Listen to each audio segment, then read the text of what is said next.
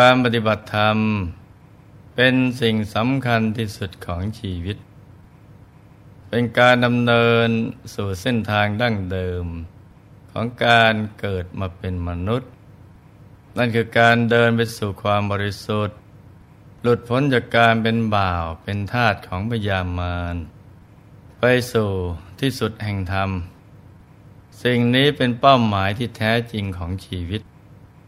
ที่ทุกคนจะต้องมันตักเตือน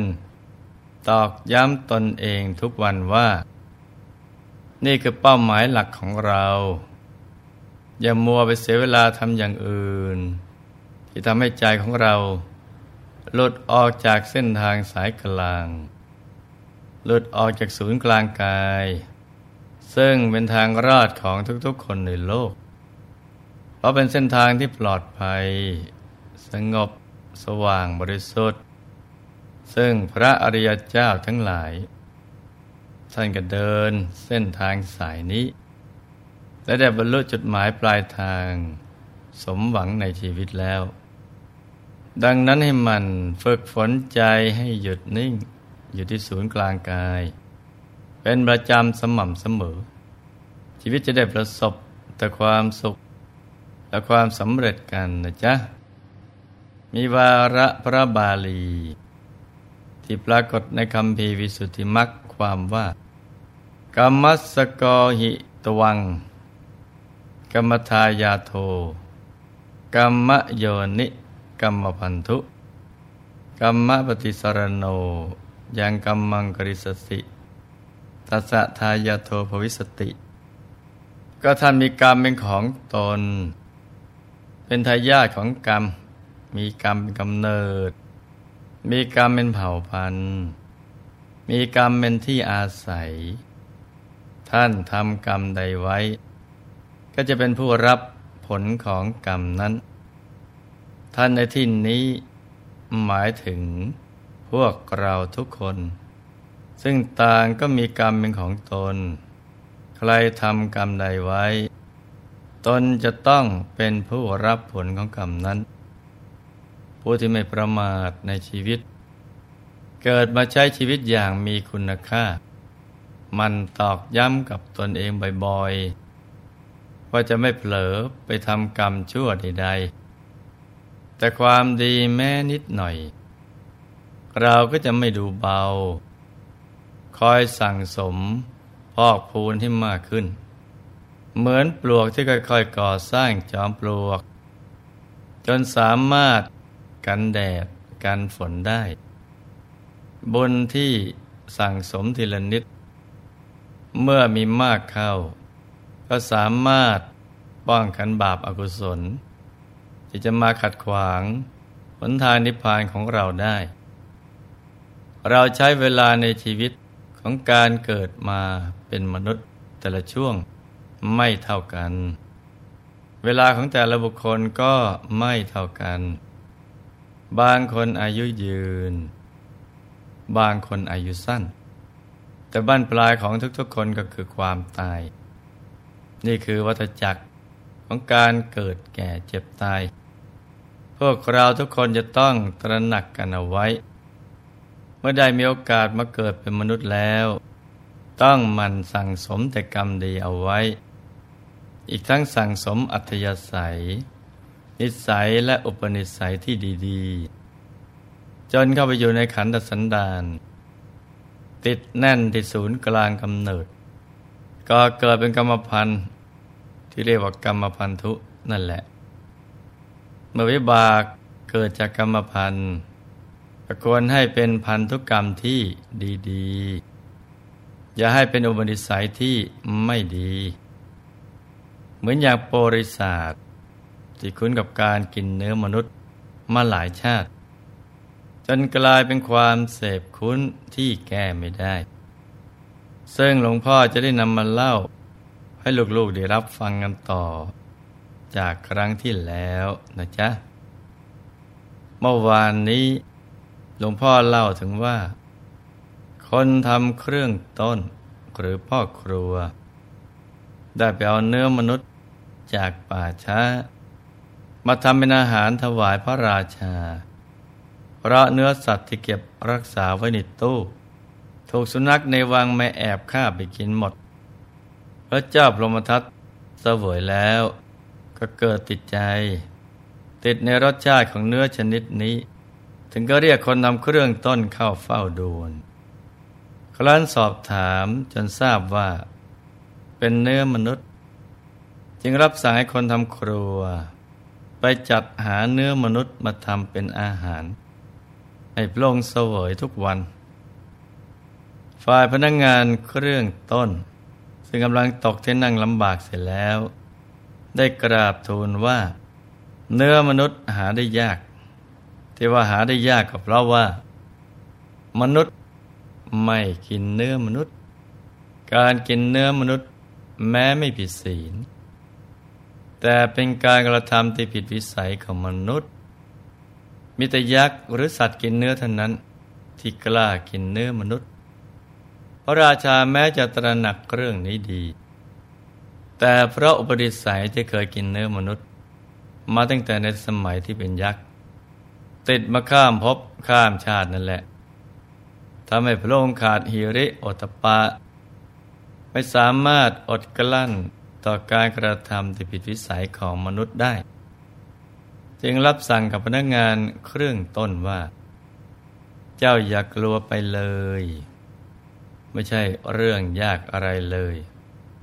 คนในเรือนจำมีอยู่มากมายมิใช่หรือพอแล้วก็ทรงแนะนำอุบายให้ไปนำคนในเรือนจำข้อหาอุกชะกันนำไปประหารชีวิตและก็เนื้อมาปรุงเป็นอาหารพอครัวก็ได้ทำตามพระราชบัญชาทุกประการพระราชาทรงมีความสุขในการเสวยเนื้อมนุษย์เรื่อยมาโดยไม่มีใครรับรู้รับทราบเลยเมื่อคนในเรือนจำหมดพระราชาทรงให้นำถุงทรัพย์หนึ่งพันกหาปณะ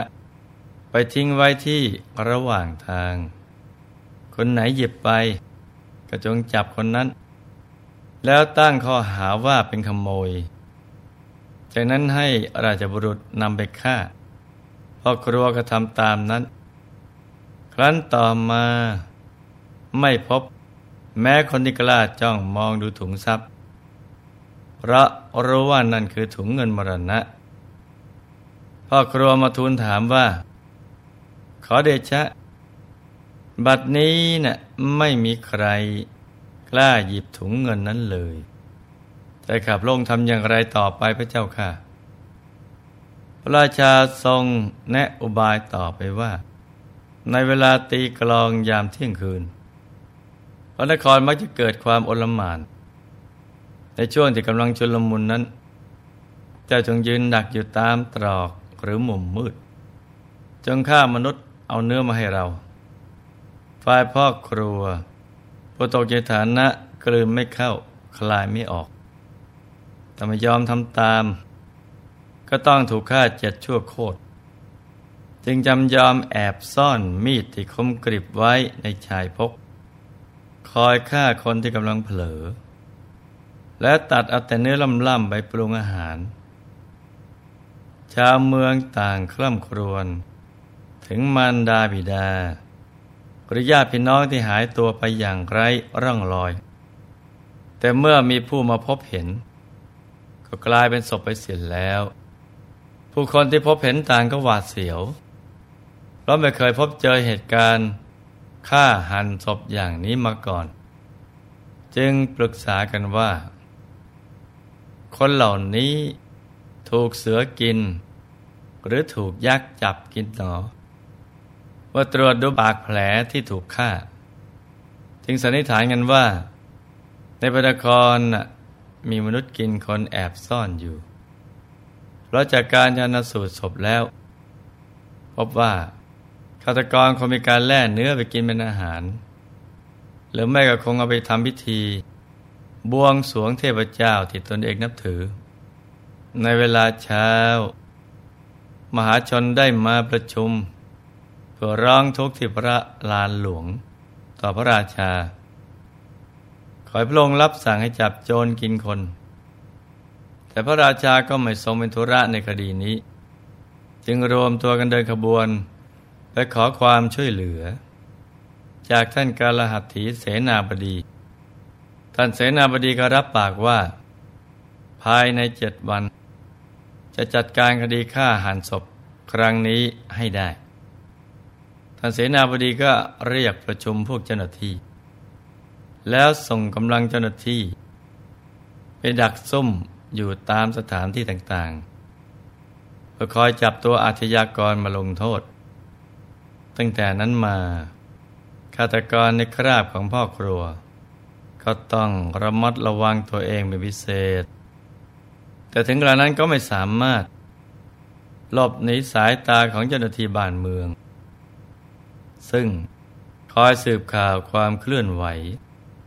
ของตนเองอยู่ตลอดเวลาคืนวันหนึ่งขณะที่พ่อครัวกำลังลงมือฆ่าหญิงคนหนึ่งแล้วแล่เนื้อล่ำๆบรรจุลงในกระเช้าพวกเจ้าหน้าที่ก็กรูกันเข้ามาทุบตีจับมัดมือไพล่หลังพร้อมกับร้องประกาศว่าจับฆาตกรฆ่าหันศพได้แล้วชาวเมืองที่พากันห้อมล้อมพ่อครัวรู้สึกแปลกใจเป็นอย่างยิ่งเพราะไม่เชื่อว่าพ่อครัวจะเป็นฆาตกรขณะเดียวกันก็รู้สึกโกรธแค้นจึงได้ลุมประชาทัณฑ์พ่อครัวกว้านก้อนหินท่อนไม้เข้าใส่จนเลือดท่วมตัวเจ้าหน้าที่ก็ได้นำตัวไปรายงานต่อท่านเสนาบดีท่านเสนาบดีดำริว่าคนผู้นี้กินเนื้อนี่เองหรือเอาไปปนกับเนื้ออื่นแล้วจำหน่ายหรือว่าฆ่าตามพระราชบัญชาจึงสอบสวนพ่อครัวว่าพ่อครัวเจ้าเป็นคนบ้าสติฟั่นเฟือนเสียแล้วหรือเจ้าฆ่าคนเป็นจำนวนมากแล้วแล่เนื้อไปทำอะไรเอาไปขายหรือหรือว่าเอาไปเส้นสวงเทพเจ้าองค์ไหนพ่อครัวปฏิเสธทุกข้อกล่าวหาแต่ทุกคนก็ต้องตะลึง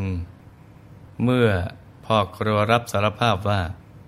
ฆ่าคนไปปรุงเป็นอาหารเพื่อถวายพระราชา